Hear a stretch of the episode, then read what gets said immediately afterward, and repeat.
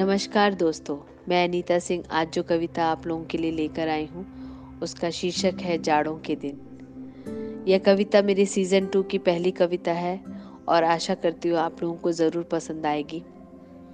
यह कविता आपको अपने पुराने दिनों में लेकर जाएगी। जाड़ों के दिन। बहुत याद आते हैं वो जाड़ों के दिन। वो मम्मी के हाथों की अदरक की चाय। वो मूली के पराठे। वो ममता की छाँव।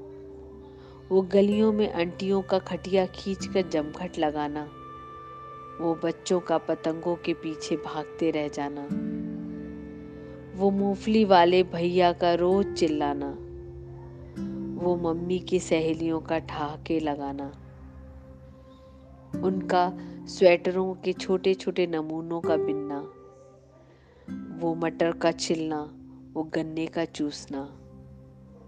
वो फेरी वाले भैया से शकरकंद आलू की चाट का खरीदना, वो गलियों में बच्चों का, कंचों का गिनना, वो मम्मी के हाथों का गाजर का हलवा, वो गली में नाचते नटों और भालू का जलवा, वो ठेले पर बिकती इमली और बेर, वो पापा की डांट जब होती थी देर।